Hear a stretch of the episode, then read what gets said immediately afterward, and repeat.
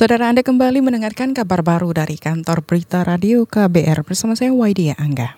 Mahkamah Agung atau MA mencopot sementara Majelis Hakim Pemeriksa Perkara Kasus Kekerasan Seksual Terhadap Anak di Pengadilan Negeri atau PN Cibinong. MA juga memberikan sanksi dengan mencopot Ketua PN Cibinong. Juru bicara MA Abdullah menyebut putusan sanksi ini bukan karena hakim memutuskan bebas pelaku tetapi karena ada hukum acara yang tidak dilaksanakan oleh majelis hakim. Nah, MA tahunya dari mana? Kan tahunya kan dari laporan masyarakat, pengaduan masyarakat. Seharusnya ketuanya langsung melapor, tapi ini kan tidak dilakukan. Jadi proses persidangan itu sudah ditentukan majelisnya harus uh, lengkap baru boleh sidang. Tidak boleh dilakukan sendiri kecuali ada izin dari Ketua Mahkamah Agung. Juru bicara MA Abdullah mengatakan selain hukum acara yang tidak dilaksanakan, hak-hak normatif anak saat persidangan juga tidak terpenuhi. Salah satu contohnya adalah pendampingan pada saat sidang. Pada akhir Maret lalu, Hakim PN Cibinong membebaskan terdakwa pelaku kekerasan seksual terhadap dua anak. Putusan itu diwarnai kejanggalan, di antaranya pemeriksaan korban dilakukan tanpa pendampingan. Kita ke berita lainnya, Kepolisian Indonesia mengeluhkan kekurangan penyidik dengan spesialis tenaga nuklir. Direktur Tindak Pidana Tertentu Badan Reserse Kriminal Polri, Fadil Imran mengatakan masalah itu menjadi kendala di ranah penegakan hukum berkaitan dengan penyalahgunaan tenaga nuklir. Tenaga penyidik yang memiliki spesialisasi dengan latar belakang keilmuan seperti ini kan memang jarang. Ke depan mungkin kalau ada kursus singkat atau ada program-program kerjasama dengan luar negeri tentang penegakan hukum mungkin dari Bapeten kita satu paket udah. Saya sarankan gitu Pak. Saran Pak.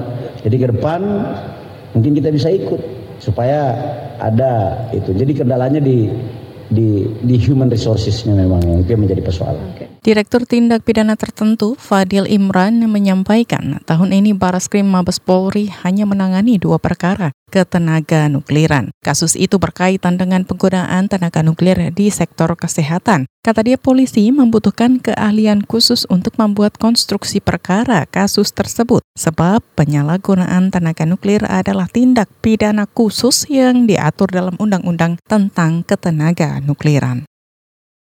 Kita beralih ke Bengkulu. Menteri Sosial Agus Gumiwang Kartasasmita menyatakan akan memprioritaskan pemulihan psikologi korban bencana alam terutama untuk anak-anak korban banjir dan longsor di Bengkulu. Kata dia layanan dukungan psikososial terhadap anak-anak sangat penting dilakukan mengingat dampak dari bencana biasanya bisa dirasakan setelah bertahun-tahun pasca peristiwa. Kalau uh, pemulihan anak-anak korban banjir sendiri Pak secara Nah, trauma healing, LDP, layanan dukungan psikososial itu selalu penting, khususnya untuk anak-anak.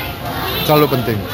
Kita tidak ingin bahwa anak-anak itu karena karena dampaknya itu bukan sekarang, bisa saja dampaknya muncul di kemudian hari ketika mereka dewasa dan sebagainya. Itu yang betul-betul harus kita upayakan untuk kita hilangkan trauma-trauma yang ada di diri anak-anak. Mensos Agus Gumiwang Kartasasmita mengatakan pemulihan psikologi terhadap seluruh korban banjir dan longsor juga perlu dilakukan. Tujuannya agar masyarakat cepat pulih dari kondisi pasca bencana. Berdasarkan data BPBD Provinsi Bengkulu, hingga empat hari pasca penetapan tanggap darurat bencana, jumlah pengungsi di kota Bengkulu tercatat 2.300 jiwa dan 504 jiwa di Kabupaten Bengkulu Tengah, sedangkan korban jiwa mencapai 29 orang dan 13 lagi masih hilang. Sementara total kerugian akibat bencana diperkirakan mencapai 144 miliar rupiah.